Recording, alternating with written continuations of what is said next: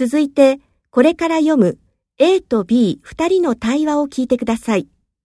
次に、それに続く A の言葉として最も適当なものを、続いて読む4つの中から1つ選んでください。はじめの対話とそれに続く A の言葉は、1台ごとに通して2回読みます。では、始めます。